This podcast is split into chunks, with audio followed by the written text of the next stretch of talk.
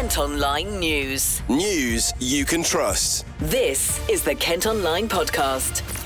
Kate Faulkner. Hello, hope you're okay. Thank you for downloading today's podcast on Friday, May 19th. Our top story today a Gravesend family say they're thankful to have received a bone marrow transplant for their 12 year old son after he developed a rare and severe form of anemia. Louis Tassari became unwell in November and was diagnosed with aplastic anemia, which is when the body doesn't produce enough blood cells. He finally received a transplant in March, and his mum Vicky says it's been a very difficult time. The hardest part is seeing your child so unwell and there's nothing you can do to help him. Your motherly instincts to hug him, to feed him, to keep him warm, you can't do any of that stuff. When he's got a temperature, you've got to strip the covers off him. You've got to hand him over to the medical staff, and that's really hard. That's the hardest part. So, how long did you have to wait for a bone marrow transplant? So we found out uh, Louis got ill at the start of November. Then we found out in December the 23rd. We got a phone call from our nurse at King's to say that he had a match, which was the best news. Um, but then he didn't actually have the transplant until the 16th of March. So it was a bit of a wait, but um, we were just grateful that he did have a match because I know some kids don't. What's it like having to sort of keep keep Louis really safe, but then you you're very isolated? It's really hard to be isolated for so long. I couldn't see my little girls who were one and one was four at the time, and one had just turned one, so it was really difficult to split our family apart. My husband had to live in a different house. Um, they moved out with him. So yeah, it really tears a family apart staying so isolated and he was still getting really sick even though we were trying our best just heartbreaking. They need to wait 100 days before doctors know if the transplant has been a complete success. One of our other top stories today a group of teenagers have helped save the life of a man who fell into diabetic shock at Margate Beach. The four girls noticed him laying on his back. They saw his body shaking and his eyes wide open, prompting them into action. The girls, aged 13 and 14, dialed 999 and took instructions from the dispatchers until an ambulance arrived. Paramedics say they saved his life. Kent Online reports. Three people have been arrested after a vehicle crashed into a bus stop following a police chase in Rochester. At Kent Online, you can see pictures of the damage caused by the collision on Delce Road in the early hours of this morning. Officers say the driver failed to stop and has been detained along with two passengers. They were all given medical treatment before being taken into custody. A former Met police officer accused of missing opportunities to properly investigate killer Wayne Couzens from Deal has admitted she made some errors, but says nothing would have changed the tragic outcome. Samantha Lee was looking into indecent exposure allegations against Couzens at a McDonald's in Swanley in the days before he kidnapped and murdered Sarah Everard. She denies the allegations, and a misconduct hearing continues. People living in a village near Ashford fear plans for new homes would put too much pressure on water supplies. Developers want to build on a 3.7 acre plot of land off the A251 in Challock. Residents who had to rely on bottled water when taps ran dry last summer are calling for improvements to infrastructure first. Also making news today, residents are calling for a sports ground in Ramsgate to be restored, claiming it's become an eyesore.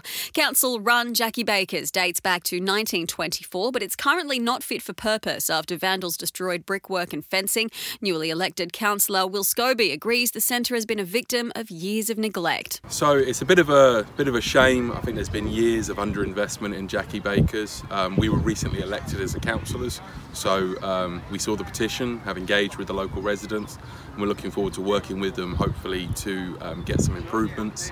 Um, there is a new Labour cabinet uh, to represent uh, Thanet District Council, and we're going to be working with them to try and get some improvements in this area. And um, what kind of a challenge is it for the people that have to use the, the facilities here? So how is it affecting the residents? Well, I think clearly there's some problems. You know, there's local sports groups working here, and you know, there's issues with the grass being unlevel and not being mowed properly. Um, the actual facilities here, um, the changing rooms, there's no toilets. Um, so clearly some changes and investments needed um, and I think it's been a long time since that's happened here uh, but we're looking forward to engaging with the new Labour cabinet to try and get some improvements. A petition has been launched to secure its future. It's already gathered more than 650 signatures. Kent Online reports. Four people have been arrested after parked cars were set alight in Tunbridge. Crews were called to the Chase and Avon Close in the early hours of yesterday.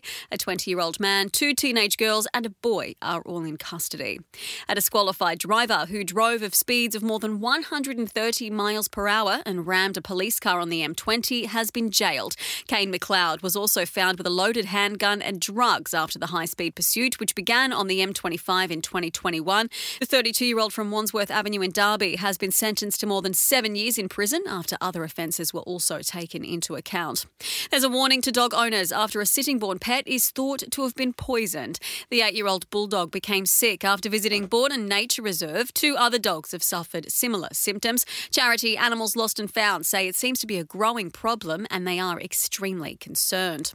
A court order has been granted to evict a group of travellers off a field in a Kent village. Several caravans, cars, and vans pitched up on the Lower Meadow Recreation Ground by Maximilian Drive in Halling. It's thought they arrived last Sunday. A notice was issued on Tuesday. It comes amid a national shortage of gypsy and traveller sites with no plots currently available in Kent.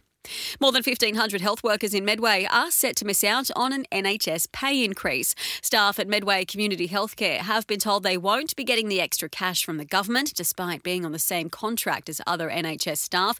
It's because the service is known as a social enterprise. The Department of Health has been approached for a comment. Kent Online reports. A Dover man who bombarded emergency services with nuisance calls is behind bars. Douglas White called police, ambulance crews, and other NHS services between January and April, sometimes shouting abuse. The 53 year old from the High Street has been locked up for a year.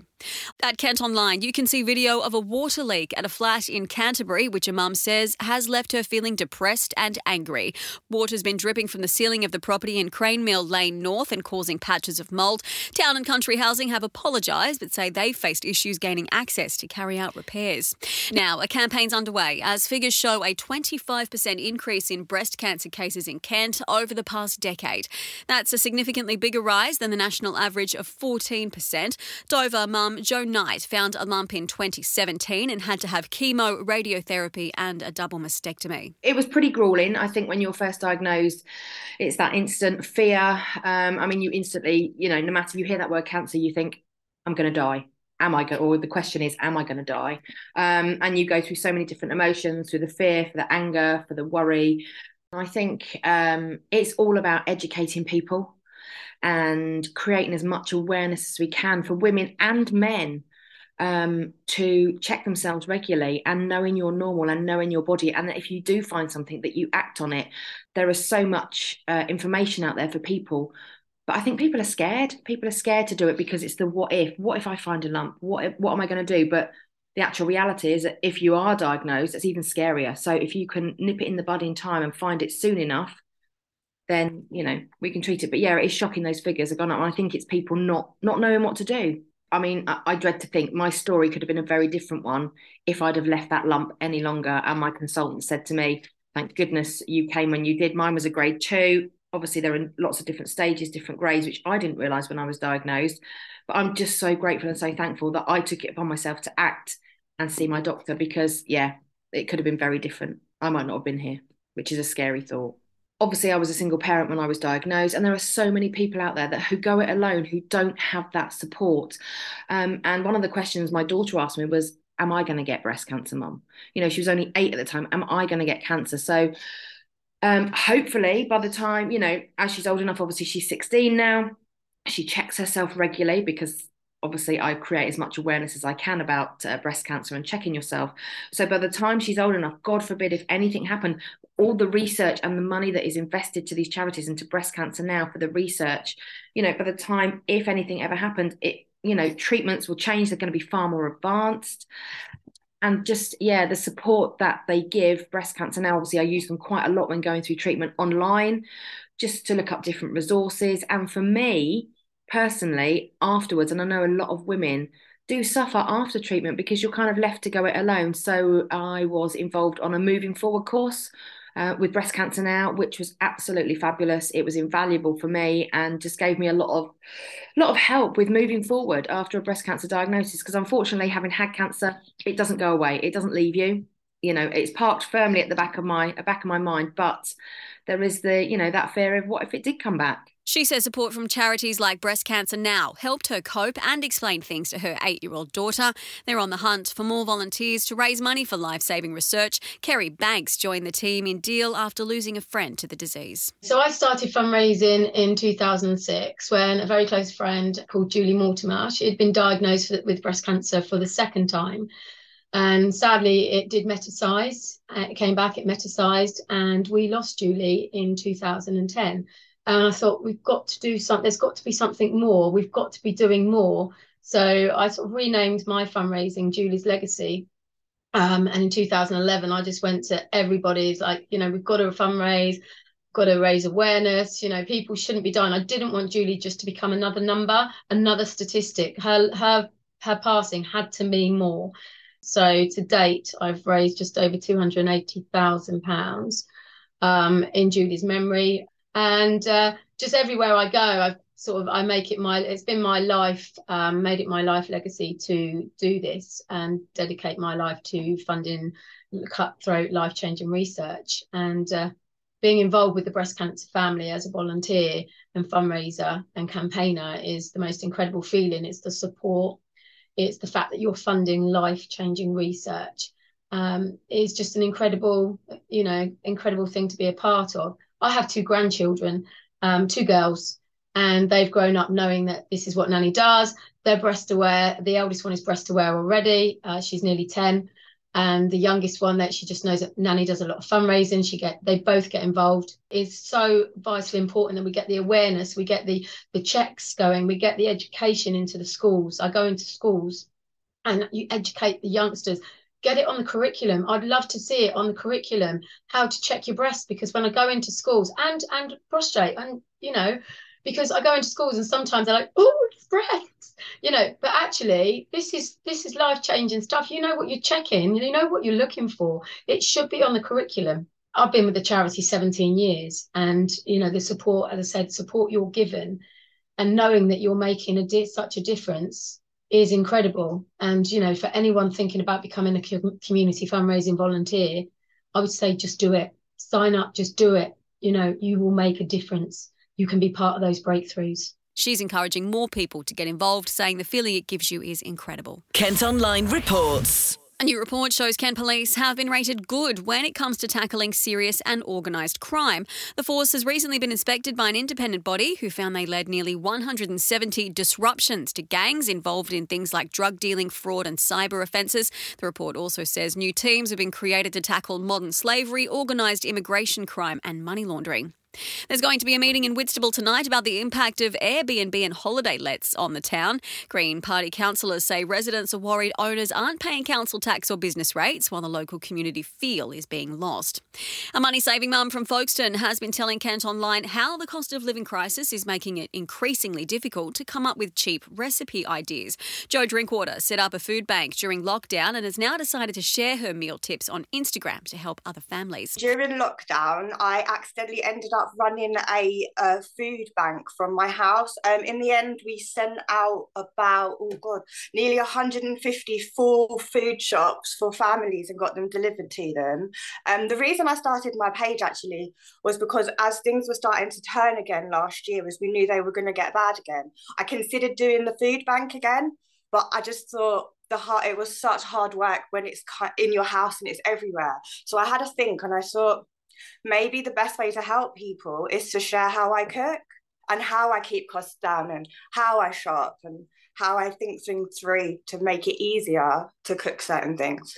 How have you managed to get that mindset to to kind of plan like you do, but also to to save money? Are you naturally very good at doing that anyway? Um, I think it's because I just always have had to so to be careful of what we're spending and how we're spending it and what we're spending it on. Um, I do plan ahead. I don't recommend anyone else do that. It's really sad, but um, I can plan ahead up to a month. Um, and also plan the food shops for each week that would be needed for those dinner. But I, I understand that's not realistic and not everyone can do that. But even just planning the night before what you're going to eat can really stop you from wasting things. And if you shop, I recommend shopping for a few days' dinners, not one. Otherwise, you're constantly going and from the shop and you're picking up things you don't really need. And always know what's in your freezer and your cupboards. I do stock check them because otherwise you buy things you don't need. And then you find stuff in the back of the fridge that you didn't know was there still. So tell me a bit about um, your top tips because the the page has got, as you mentioned, some some great recipes. What sort of things are you cooking that you think could be affordable for all of us? So at the moment, uh, for the last week or so, I've been working on something new. Um, I do do a mixture of recipes. I also feel like if you eat really well in the week, you can have treats at the weekend. So I also do fake recipes and what I call treat recipes, but are cheaper. Um, one of the things I'm working on is my 444. So I'm trying to create recipes that use four ingredients to feed four people under four pounds. I have a few of them on there already. Um, they're not for everyone, but they, I've made them as simple as possible. Anybody can make them. I guess we all do still think a lot more now, don't we, about food? Because we always hear what we what we should be eating, but we're also looking at how much we're spending as well. Have you noticed when you've been doing shops over the past year that you are noticing a big difference when you get your receipt as to how much things are oh, costing? Oh, absolutely. I'm that sad person that knows the price it was last week and what it was last year. Because obviously, where I price out my recipes, I knew the price of everything. Even something so silly as an, an egg this time last year, the cheapest you'd be able to get was about 7p. Now it's 13. That's almost double for an for one egg. And what sort of pressure has it put on you as a mum? You're, you know, you're very busy, um, looking after two little ones. Do you feel under pressure sometimes? Yeah, I think it would be hard not to, especially when you're tr- you kind of want to make the things that you're used to making, but then you look at the price of it, and then you have to really, I really have to think, okay, now I would have used four chicken breasts. Can I do this with two and you not notice the missing two chicken breasts? Some days I do feel really pressured because I think, oh, I must do something.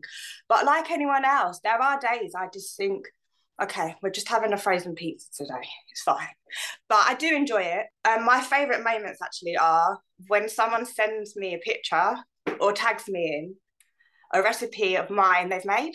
Because then it thinks, oh, I'm doing it for a reason people are actually making them. I'm helping somebody. She says the price of some supermarket food has doubled in the last year, but being organised and prepping ahead can help keep things affordable. Her page is called Joe's Kitchen Menu. Kent Online reports. Communities across Kent are set to benefit from nearly £15 million of investment in walking and cycling routes. The funding is part of a national initiative to encourage more people to do the school run on foot or by bike. Called Active Travel, it's also expected to boost the economy through increased high street spending and better access to jobs.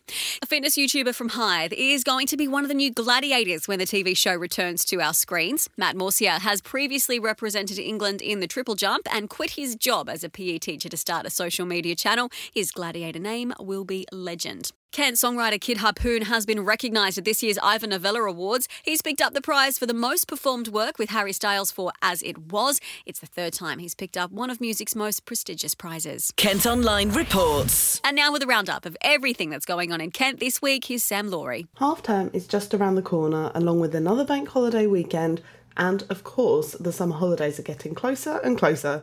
So it's about time to start putting things in the calendar and planning some great days out. One date you certainly won't want to miss is the Kent Big Weekend, which returns on Saturday the 24th and Sunday the 25th of June.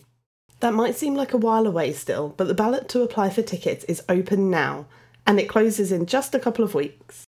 For those who don't know, the weekend is a chance for Kent residents to get free entry tickets to huge attractions such as Dover Castle, Leeds Castle, Howletts Port Lympne, Canterbury Cathedral, and the Chatham Dockyards. There are lots more attractions listed on the website, as well as experiences, including afternoon tea, guided tours, wine tasting, and more. So make sure you apply for your tickets before the deadline on the 12th of June. Now, on to this weekend, which is packed with plenty of things to do. The Faversham Festival of Transport will be pulling into town on Saturday and Sunday with hundreds of classic cars set to be on display. There will also be an electric car display, vintage bus rides around the market town, and a go kart circuit, as well as food and drink stalls and a crafts market inside the Alexander Centre. If you prefer to let someone else do the driving, you can head to the Canterbury Wine Festival and sample tipples from more than 35 vineyards and producers. The event, which takes place on Saturday at Westgate Hall, also includes a tasting masterclass with wine expert Clive Barlow. Now, while you might want to know your way around a good Merlot or Sauvignon Blanc, there are also some more kid friendly days out taking place this weekend. The Marvel and DC Comic Con, which also includes stars from shows such as Stranger Things and House of the Dragon, is back at Quex Park in Birchington this Sunday. This year, the convention is even bigger than before, with cosplayers, character panels and signings, retro gaming, VR headsets, robots, and replica props from the likes of Ghostbusters and Harry Potter. And finally, the whole family can get involved in arts and crafts as the Craft in Focus Spring Fair continues at Hever Castle.